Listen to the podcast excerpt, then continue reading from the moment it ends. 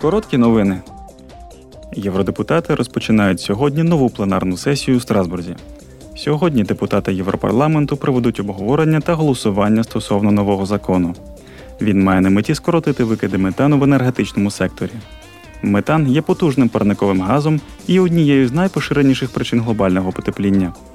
Він використовується у багатьох галузях, зокрема у сільському господарстві, переробці відходів та енергетиці.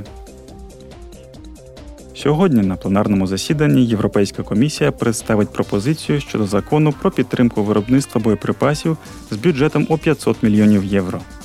Оборонна промисловість ЄС має збільшити виробництво боєприпасів і снарядів, щоб допомогти Україні захистити себе від російської агресивної війни.